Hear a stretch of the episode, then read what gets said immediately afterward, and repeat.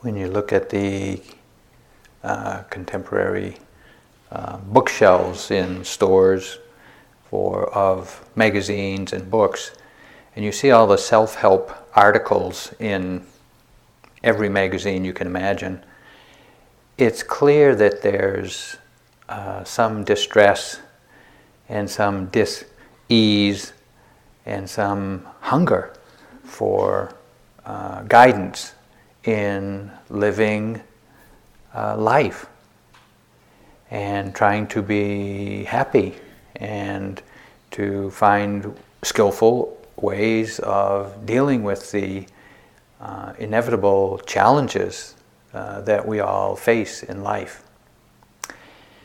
And there are many of the magazines and shelves and shelves of books that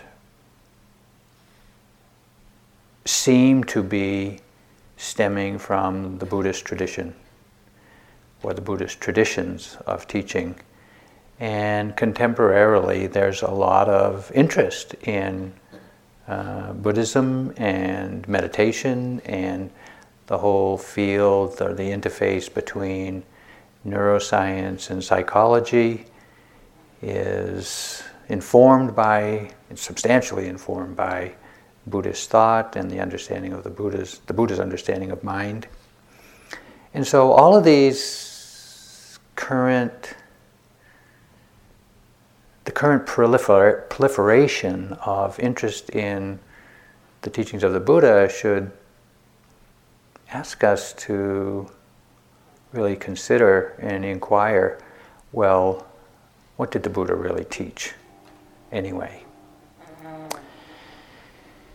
Because the Buddha was someone who, a human being like us, saw to some degree the conditions of a human life, but was particularly struck by the fact that all beings uh, grow older, um, get sick, and die.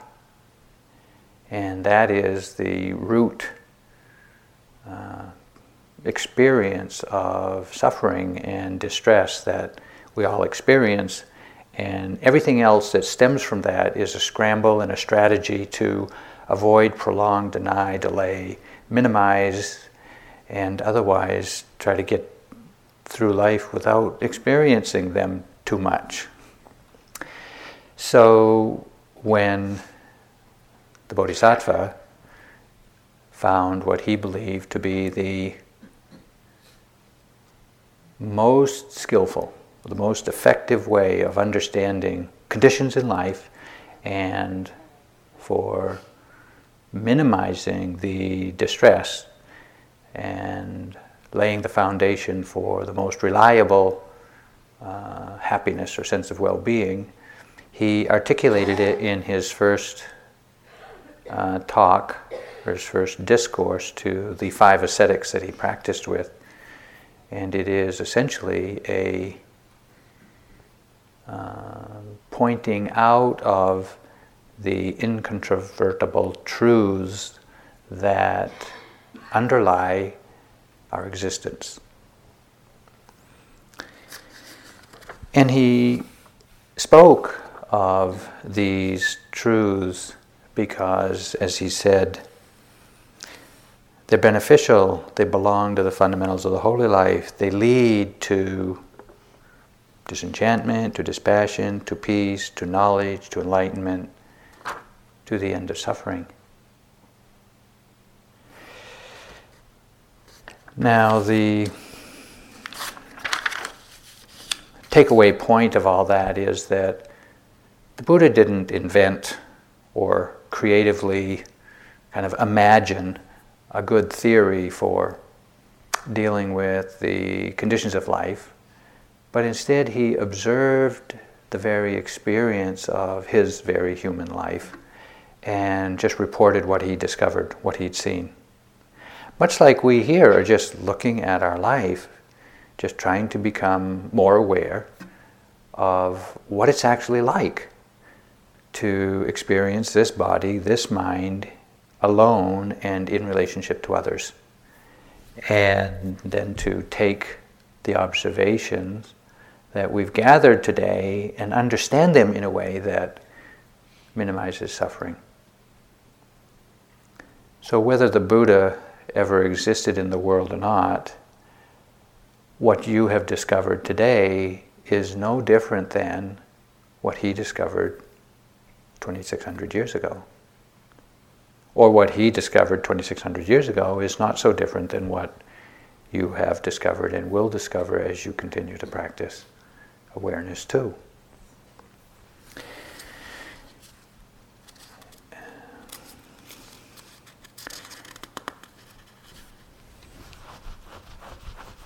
I want to try to speak about these truths that the Buddha recognized, realized, and pointed out.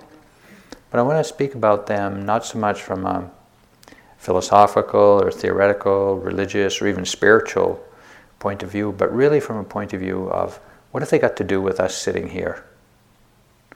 Because that makes it really pragmatic, practical, useful, and you don't have to kind of uh, struggle to figure out what's this got to do with me.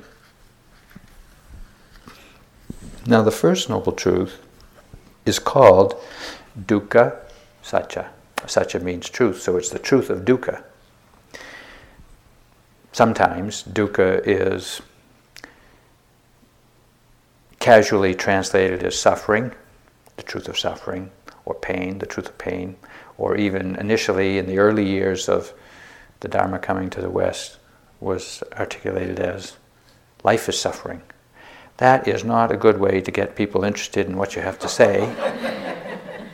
because when you read the titles of all the uh, self help magazines, they're like, you know, seven easy steps to perfect bliss and enlightenment, happiness and contentment, you know, and other forms of, well, happiness.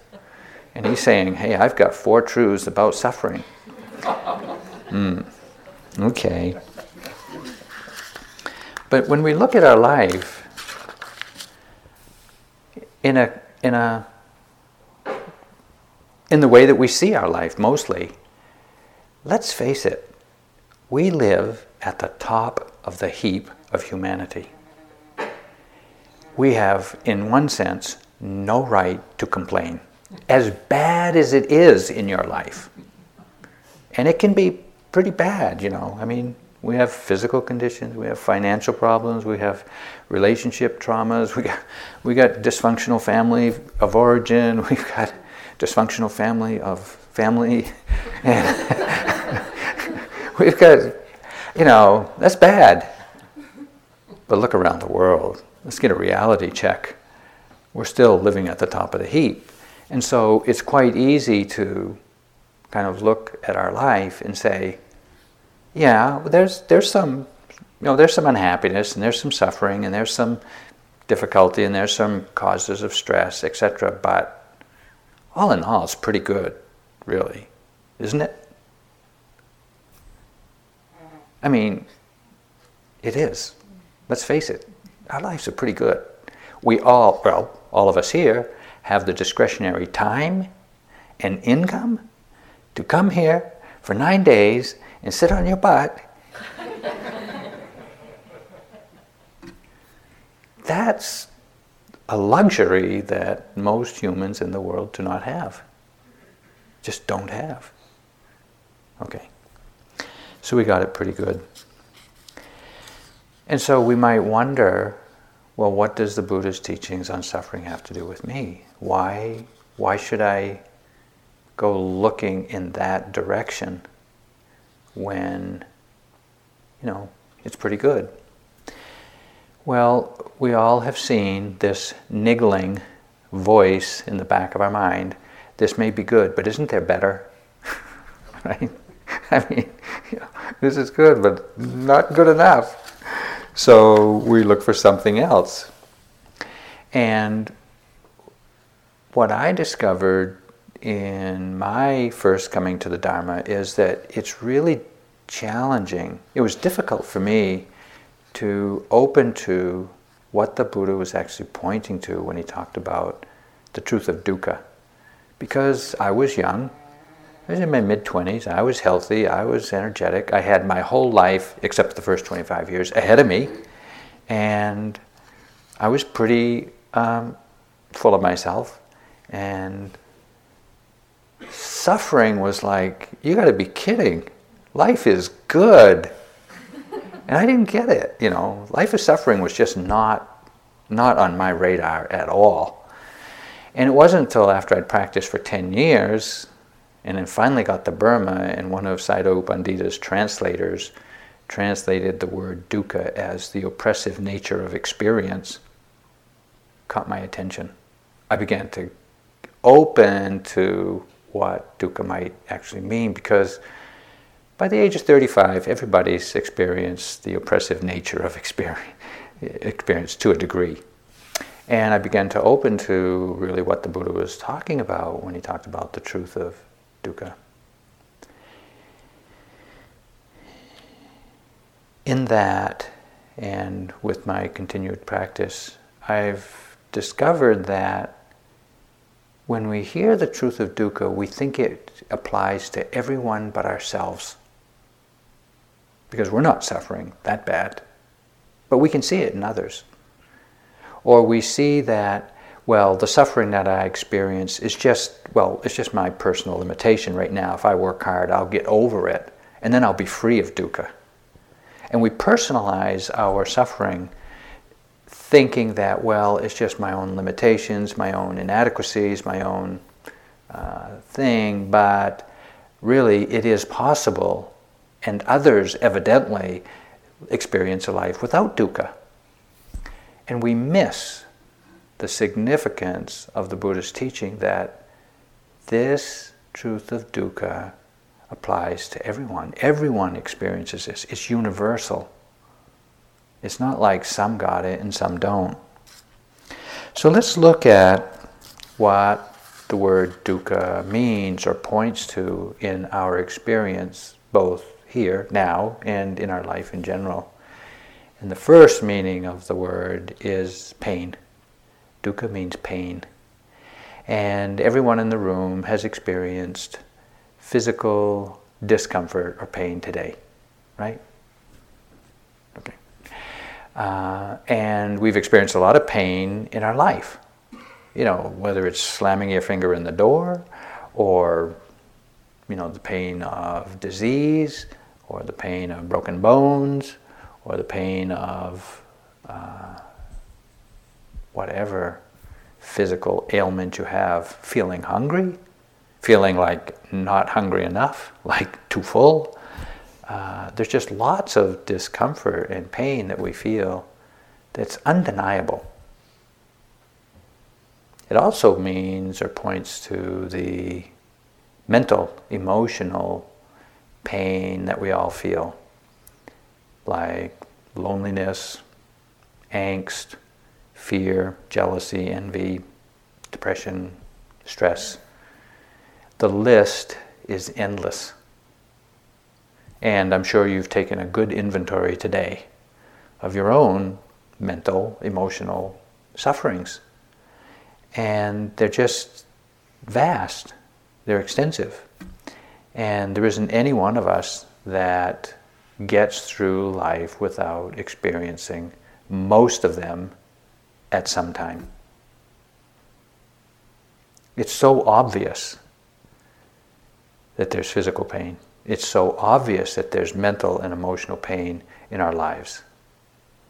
And yet, it is so easy to overlook, to minimize, to live in denial of it, to just kind of think it's just a temporary phenomenon and it'll soon be over and then we'll be free of it. Not realizing, not understanding that it's ever present in our life. And we just have to look and we'll see it more and more. The second condition that the word dukkha points to ha- relies or rests on the fact that everything changes. Right now, you may be experiencing good health. But we all know how fragile good health really is. Any one of us can get a diagnosis first day back from the retreat that things aren't so good. You might be feeling good, but change is, is happening in the body. And we all are going to get this notice at some point in our life that things don't look good. And because we know that things change, we forever live with the insecurity and the vulnerability that we can't control conditions. And it's not just our health, finances, our home, our relationship, our job, everything about our life can change in an instant. And whatever we have accumulated and acquired and become in our life to provide some sense of security, some sense of safety, some sense of stability in our life, all of it is vulnerable to immediate and catastrophic change in a split second. All of it. And we only have to think of, you know, the, the, the folks living in Japan where the uh, tsunami and the nuclear disaster of a couple of years ago happened. Living a life with what seemed to be good conditions, relatively. And in the course of, you know, a few days, gone. All that security, all that they built up. Or even the, um, the people of Newtown, where there was the, the shooting of uh, a few months ago. Not only the people live there, all of us that know about it and know that we too are just as vulnerable as all of those children and adults. At any time, this can happen to any one of us or anyone we love. And we can't, what can we do about it? And we know this. Somewhere just on the periphery of our full awareness and acknowledgement, we live with this fact of vulnerability, insecurity, uh, knowledge that our conditions for happiness now don't last. That is unsatisfactory that just does not allow us to be as happy and as safe and ha- have enjoy an enduring sense of well-being that we might like. It's just not possible. If you see this condition in your life clearly. Most of us do not. We don't want to know about this. We don't want to be reminded of this. And we, we, we hide from it. We deny it, we avoid it, we minimize it, we, we do whatever we can to not live with this fact. And what we're doing here in practice is taking a good, steady, solid look at the conditions of our life. And this is what we see. This is the way it is. This is the way it has come to be in human life.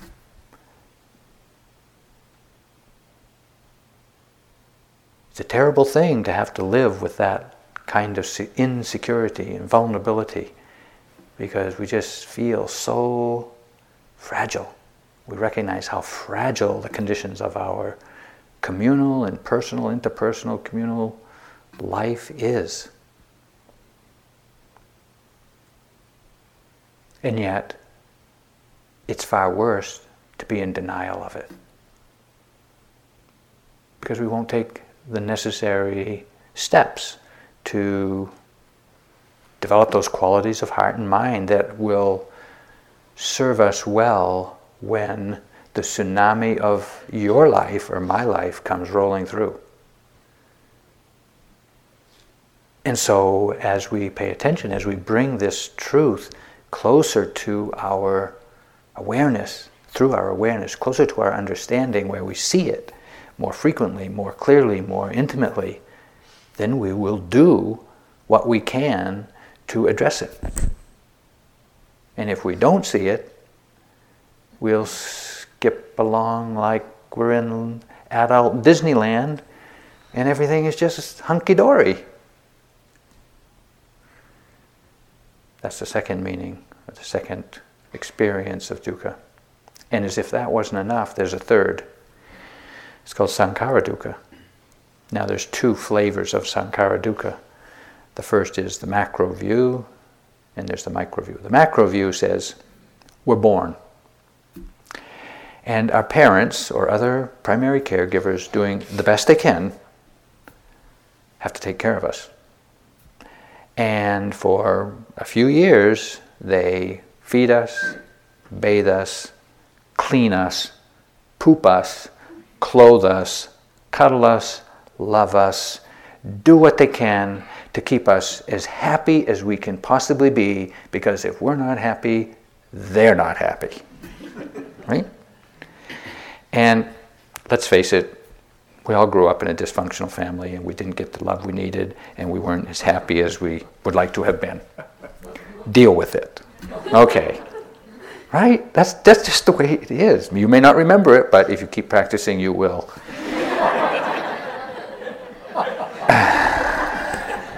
And as soon as our parents and other caregivers can get it together, they enlist the help of other family members, neighbors, pets, teachers, anybody they can to help carry the load of getting you through life at least to where you can take care of yourself. And then somewhere, slowly along the way, you gradually learn, we, I, you too, gradually learned, I got to take care of myself. And now I have to feed myself, and I have to clothe myself, and bathe myself, just as you do, and groom myself, and change my clothes, and do all that every day because mom and dad aren't going to do it for me anymore. and nobody else is either. And I got to do it. And if you don't do it,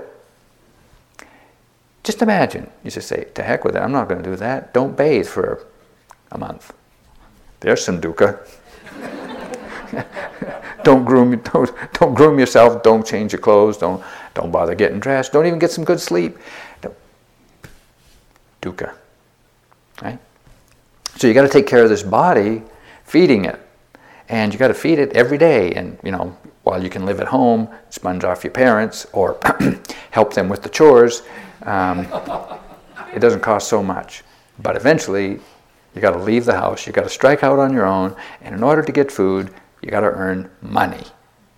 Okay. Now, to get money, you got to get a job. And to get a job, you got to do a whole lot that includes first going to school for umpteen gazillion years, which in itself is a kind of dukkha. and then you may end up with a nice degree, a huge debt, and no job offer. More dukkha. Eventually, though, we figure out how to get food or get the money to get food, and then we go shopping. Have you ever tried shopping just at the end of workday when everybody else is shopping for dinner? and what's involved with the, traffic, the traffic jam in the grocery aisle, the getting of the food, the cost of the food, paying for it, getting it home, taking it out of the bags, put it in, in the cupboard, taking it out of the cupboard, putting it on the table, opening up everything, putting it on the pans, cooking it up, doing all that. So you can take three minutes, five minutes, eight minutes to eat. So you got enough energy to do it again in another four hours. And then you got to take out the garbage and empty the compost every day for the rest of your life. Taking care of the body is easy. We also have to take care of the mind. Now, if you think taking care of the body is hard, you know what it's like take care of the mind? You gotta you got this mind. If you don't treat it nice, it gets impatient or it gets bored if you don't keep it entertained. It gets depressed if it doesn't get everything at once. If it does get everything at once, it gets uh, jealous of those who have more. The mind is insatiable. And yet, if you don't take care of it, it'll really make you miserable. Right? And you have to do that and take care of the mind every day, every minute of every day, for as long as you live. And that can be one, two, three, four, five, six, for some of us, seven, even eight decades. Every day, 24 7, 365, you got to do this. At the end of which, what happens? Somebody else goes through your closet, picks out the best clothes they can find, puts it on your perfectly stiff, cold body in a box, and puts you in the ground or in the fire. The end. That is one hell of a lot of investment in what? What did we get out of all that? It was, it was a struggle the whole way. I'm just telling you like it is. I, am not, I'm not making this up. You know, right? I mean, that is, this is one way of looking at it, right? Some would say that's a pretty bad investment, but we don't have any choice. We have to do it. This is sankhara dukkha because it, there's a certain endlessness to it, and it just goes on and on and on and on, and you got to do it or it gets worse. And at the end of it, you're not even around to enjoy the end. Somebody else gets to take care of you. That's the macro view. The micro view is we're born, and we have these six sense doors eyes, ears, nose, tongue, body, and mind. And they are constantly being stimulated all the time. And you may feel stressed by that, but you can't stop it. The body is constantly going to feel sensations, and you can't stop that. The ears are constantly going to hear sounds. Even in, even in a quiet place, you can hear your own body circulation, if you will. You can't get away from it. And your eyes, if, even if they're closed, you keep seeing things that you've seen before. and the mind. Okay, has anybody figured out how to stop their mind yet? from just chattering away, inane, meaningless chatter that would bore anybody right to death. Even as good as it gets, it doesn't. It's not that good, right? I mean, even those of you who just love to fantasize, it gets pretty old pretty quick, and yet we can't get any relief from it. They're just constantly stimulated. So when Sayadaw Pandita's translator said, you know, experience is oppressive. You get it? It's like it's oppressive. It's like constant stimulation. I know somebody sang a song about that. Constant contact or just all the time. And so it really is hard to find relief, just physical, sensory relief of all the stimulation. This too is sankhara dukkha. So this is what dukkha means. You know, it means pain, physical and mental, emotional pain. It means the vulnerability and insecurity of conditions changing unexpectedly or even expectedly. And it means the oppressive nature of having to experience all that comes upon the body and the mind throughout the full course of one's life. Good luck. it's like, that's stupid. This is the way it is. This is the truth. This is the truth. I'm not kidding. And the Buddha saw that this is really not all that satisfactory. You know, it really would be nice to enjoy some peace and quiet, but it doesn't come for free. So, this First Noble Truth, it said, is to be investigated. We all know that there's some pain in our life. We all know that there's some insecurity and vulnerability. We all know that, you know, the course of life goes from here to there and it's over. But we don't really take it in. take it into our heart, take it into our mind, and really say, really ask ourselves, is this okay? Is this worth doing? Is this, do we have any other option? And is there any way to be satisfied, any, any, any way to enjoy all of this, to be happy doing all this? And it's not as if some people or some beings don't experience it. You know, men have their dukkha, women have their dukkha. Young people, they, they got their dukkha. And we elders, pretty obvious, there's dukkha. Those who have fame and recognition, they got their problems. And those of us who are obscure and unrecognized for our real potential in the world, also dukkha. It's just pervasive. You might think that, oh, we lay people, you know, we've got more dukkha than those renunciate monks and nuns that live in the monastery in Burma and Thailand, Tibet, and other places. Go check it out for a while. They don't escape it either. It is a universal condition of all experience for all beings.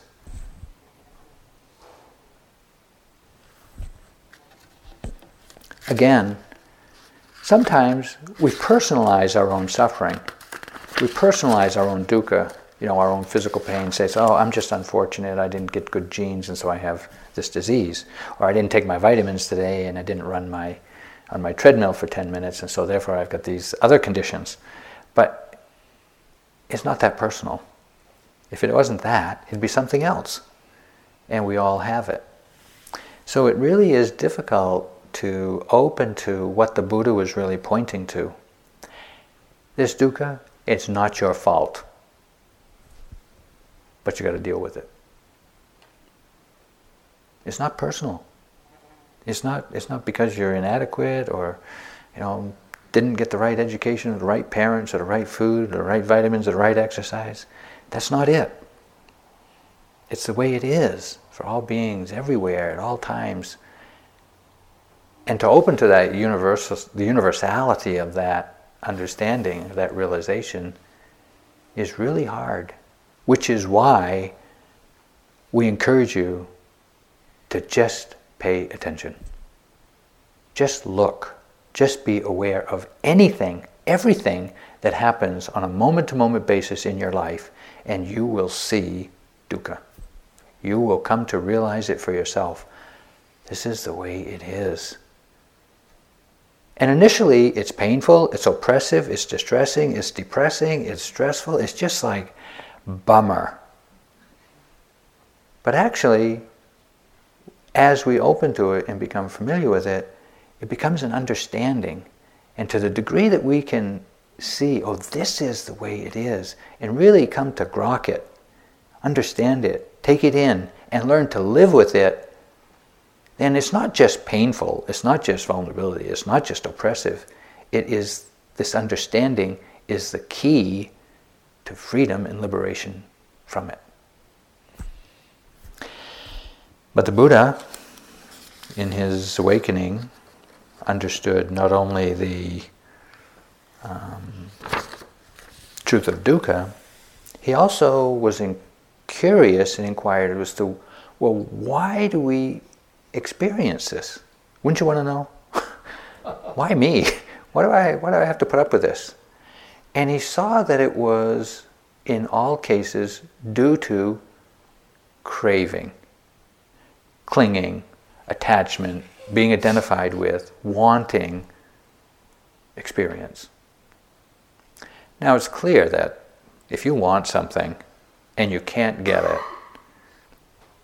poor Mick Jagger no satisfaction. right? And not only Mick Jagger, all of us. If you want it and you can't have it, bummer. But the Buddha said, you know, not only wanting and not getting, but wanting and getting is also unsatisfactory. How can that be? Well, think of it. So you want something. You do what it takes to get it, whether it's getting money or doing gymnastics forever, or whatever it is you got to do, you get it. How long does it last? If it's alive, it is susceptible to disease and death. If it's valuable, you've got to insure it. It's probably going to be taxed. It's an object or a target for thieves, and you've got to insure it. If it's digital, it's outdated in six months. And if it's knowledge, that is superseded in the next day somewhere on earth. It's like, what can you get that, what can you acquire that is going to be so satisfying? Huh. Okay. So the Buddha understood that we, we seek pleasant experiences. And even in spite of all of our best effort and strategies to live pleasantly, we still fail miserably because there's so much unpleasantness in our lives. So the Buddha said, well, we seek pleasant experiences. That's clearly a source of dukkha. If you, whether you get it or not, that's dukkha. He said, not only do we seek pleasant experiences, we seek pleasant experiences in, infinitely into the future. You know how it's uh, making plans for paradise elsewhere? You know, who was it? John Lennon said, you know, life is what happens while you're making other plans.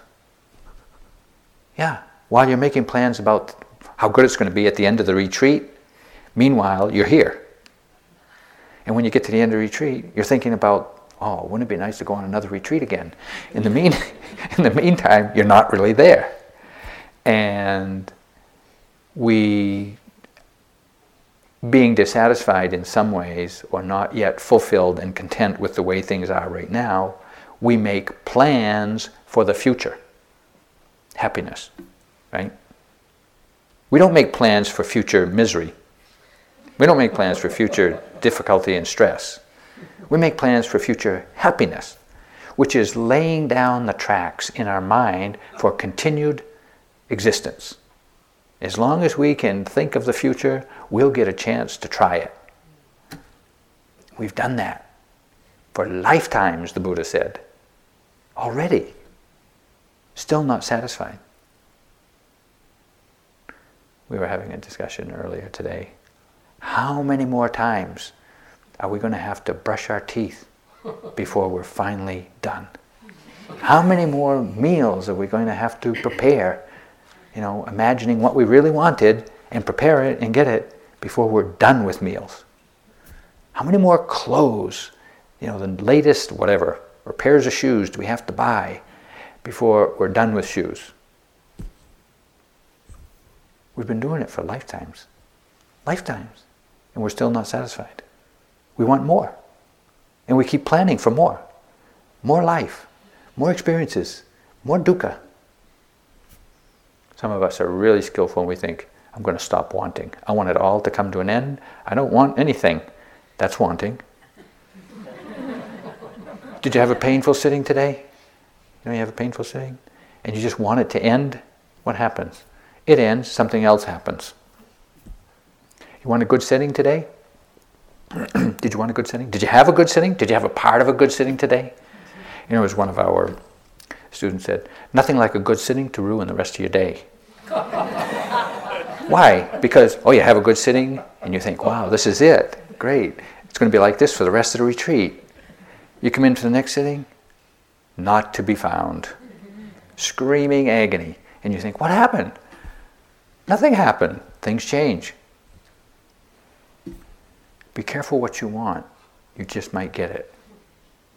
And then what? Not satisfied. It said that the First Noble Truth is to be investigated. But the investigation is through awareness practice. And it can only be understood through awareness practice, only be revealed and understood through awareness practice. the second noble truth is to be abandoned. The craving is to be abandoned. And this too can only be effected by awareness practice. How are we going to abandon, let go of what we don't know we're hanging on to? We have to see the mind strategies for acquiring, holding on, being identified with, and in that, and in that moment, learning how to let go. It's only through awareness practice that you can do that. It doesn't happen any other way.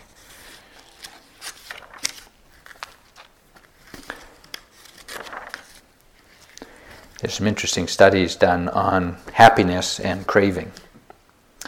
Recent studies show that what we think will make us happy doesn't make us as happy as we think it should.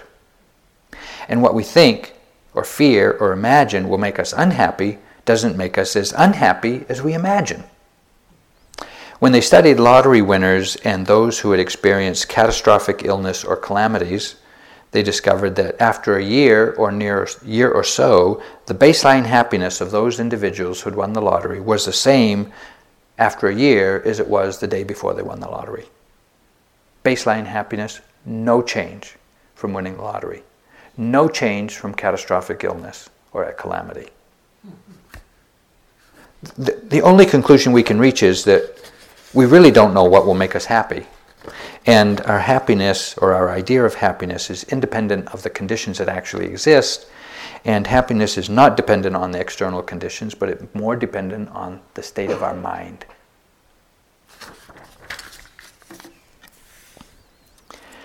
Awareness to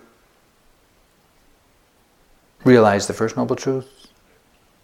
Awareness required to abandon the second noble truth of craving and the third noble truth is the Buddha's recognition that it is possible to reach, to experience, or to realize the end of suffering. Remember all that dukkha I was talking about? The Buddha realized it is possible to bring it all to an end. Now, sometimes when they talk about the third noble Truth, they talk about these lofty, far off exceptional state of mind, states of mind that only rare renunciates somewhere in the world, somewhere in eternity, might understand. But we're, we're here now doing this. So, what's this got to do with that? That's what I want to talk about. How does our efforts today to be aware point to or confirm the Buddha's understanding that dukkha can be brought to an end. Let me tell you. One way that it happens is you're, you're paying attention. You're trying to pay attention to your experience, and inevitably you will discover that at times you're hanging on to some memory, some idea, some plan, and your mind is just obsessively, tenaciously hanging on to it. And when you see that, you go, let that go. But until you see it with awareness, the mind is still holding on. And that's suffering. And when you let go with your mind, with the intention to let go, there is a feeling of relief. End of dukkha. Momentary, temporary, minor, but still noticeable. If you want to know what you're holding on to, look at your habits. When I first started Dharma practice, it was a couple of years after getting out of the university in which I studied engineering. And engineering, before handheld computers, was a lot of slide rule and longhand mathematics.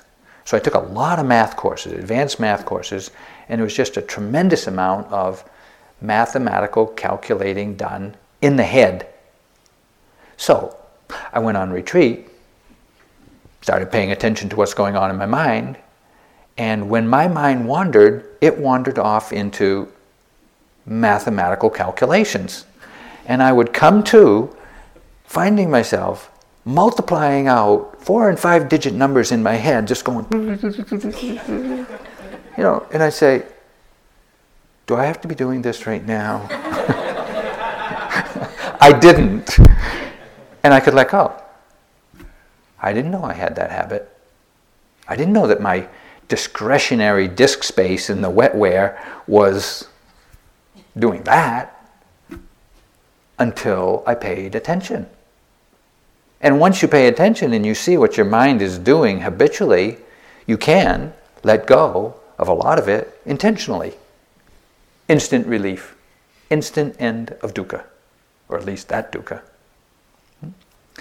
But as you keep paying attention, you will discover that there are states of mind that arise frequently that are just so obsessive, whether it's your fear or your anxiety, your stress, your depression, you know, that it's just incessant.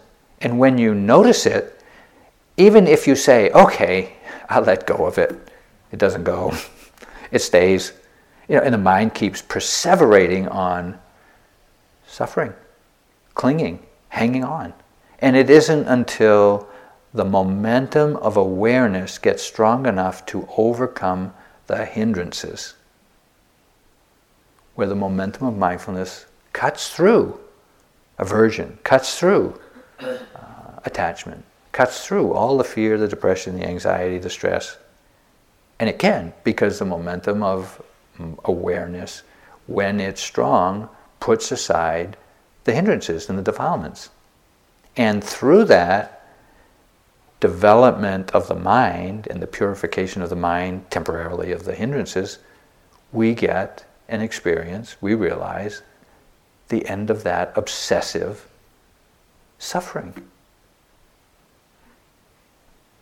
There's no other way to do it. You can't, I mean, you can take pills and that helps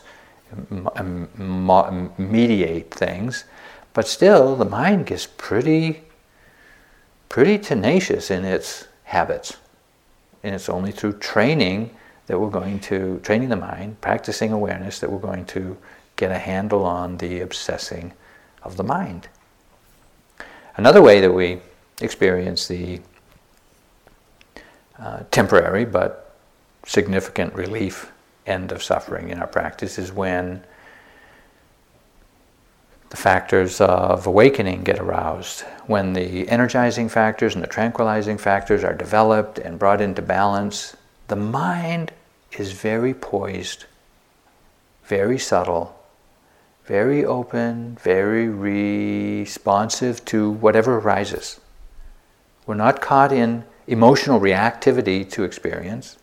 But we really have a balanced mind in relation to everything. Great pain doesn't scare us. Great pleasure doesn't seduce us. We can deal with all of it in a balanced way when the mind is full or fully has fully developed equanimity. This is possible.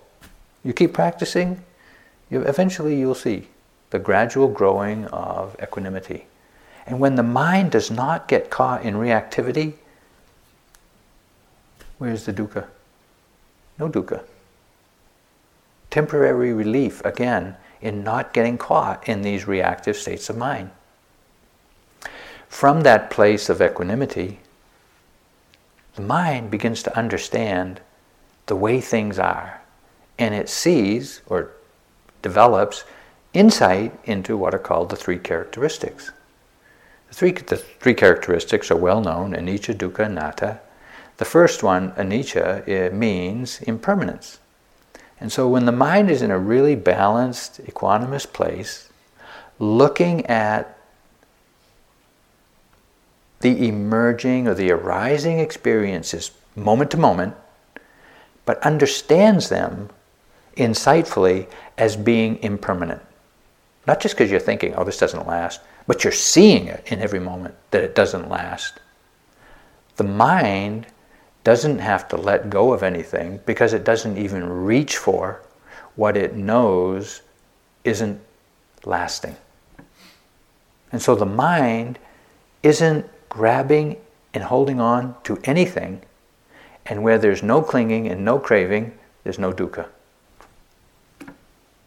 So when the insight into impermanence is that strong, that well developed, the mind just doesn't reach to hold on to anything, no matter how pleasant, and doesn't push away from anything, no matter how unpleasant.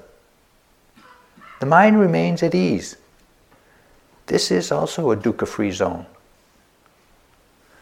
The second insight is the insight into the understanding of dukkha.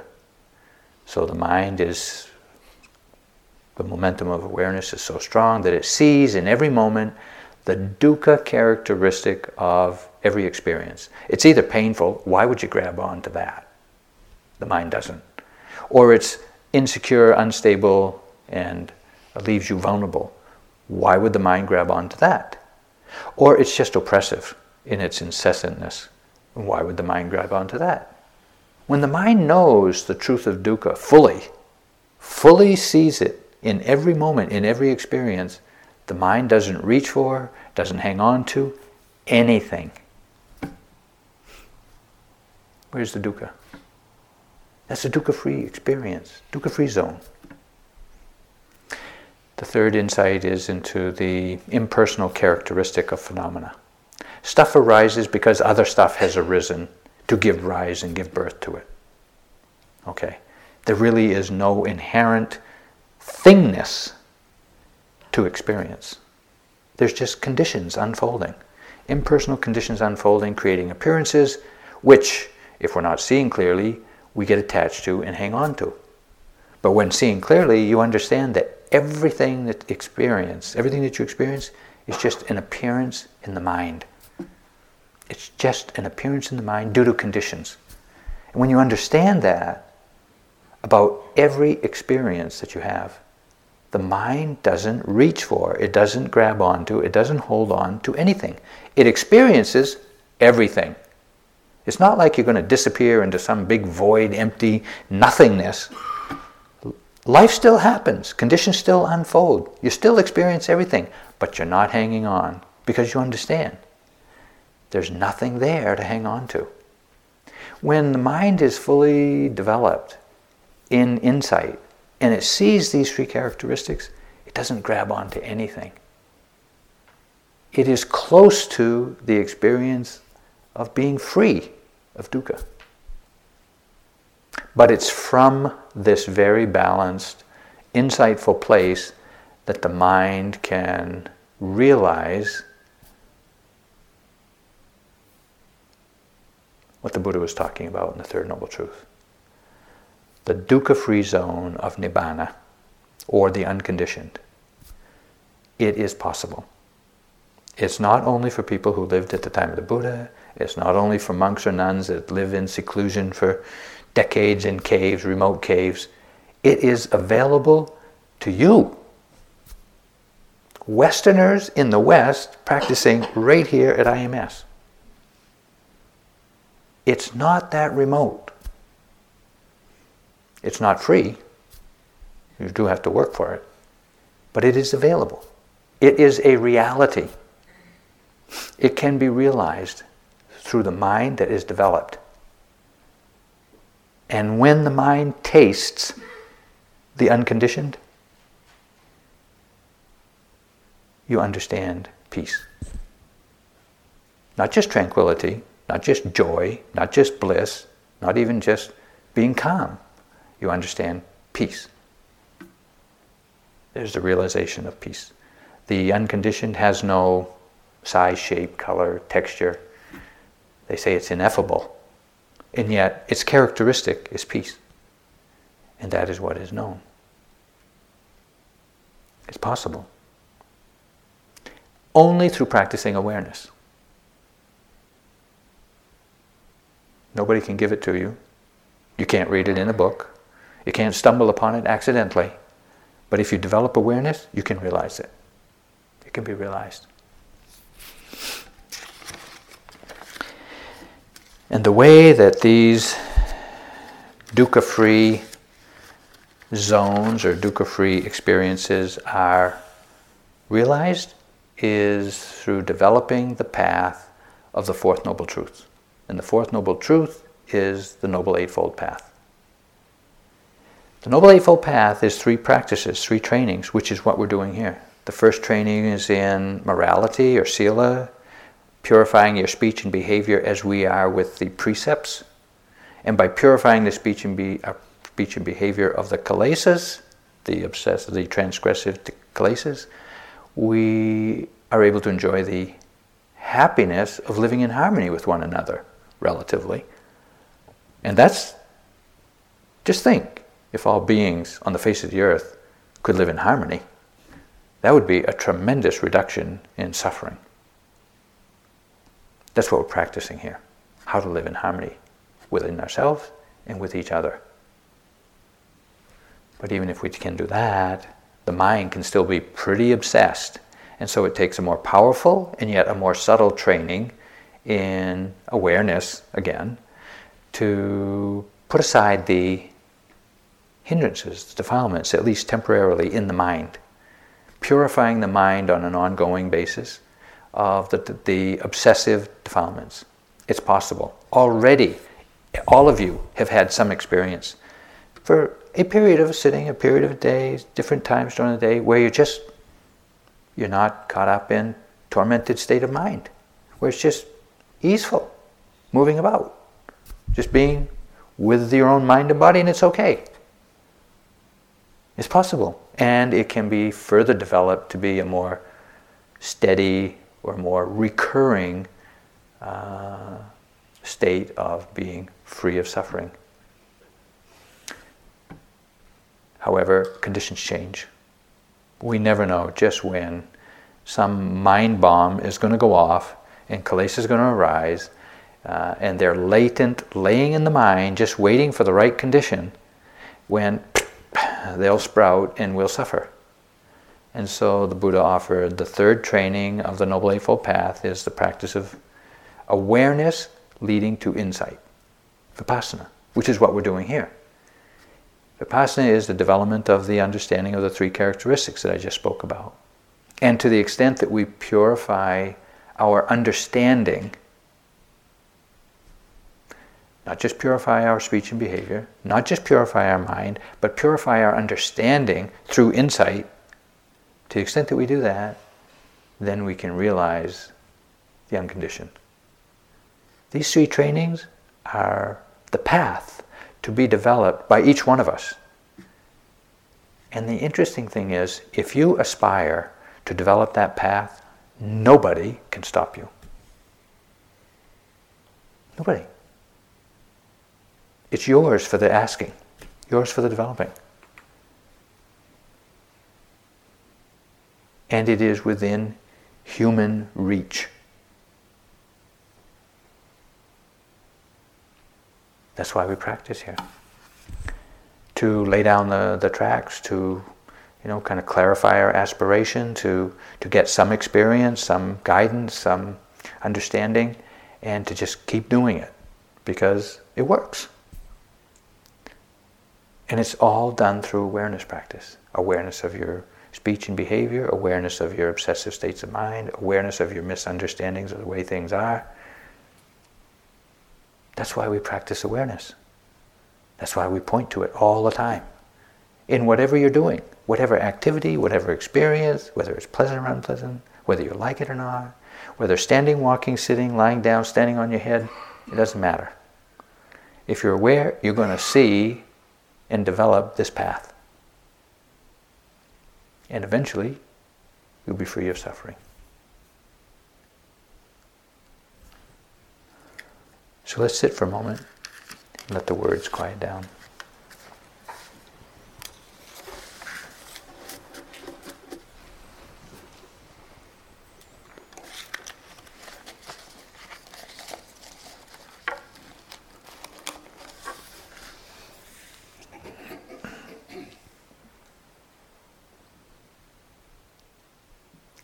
The Great Way, the Noble Eightfold Path, the Great Way is not difficult for those who are not attached to their preferences. If you want to see the truth, then hold no opinion for or against anything. To set up what you like against what you dislike is the disease of the mind. When the deep meaning of things is not understood, the mind's essential peace is disturbed to no avail. That's the third Zen patriarch.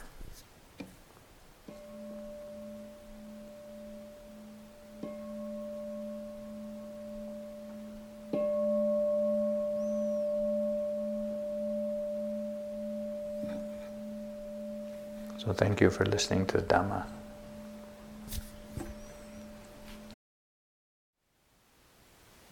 Thank you for listening. To learn how you can support the teachers and Dharma Seed, please visit dharmaseed.org slash donate.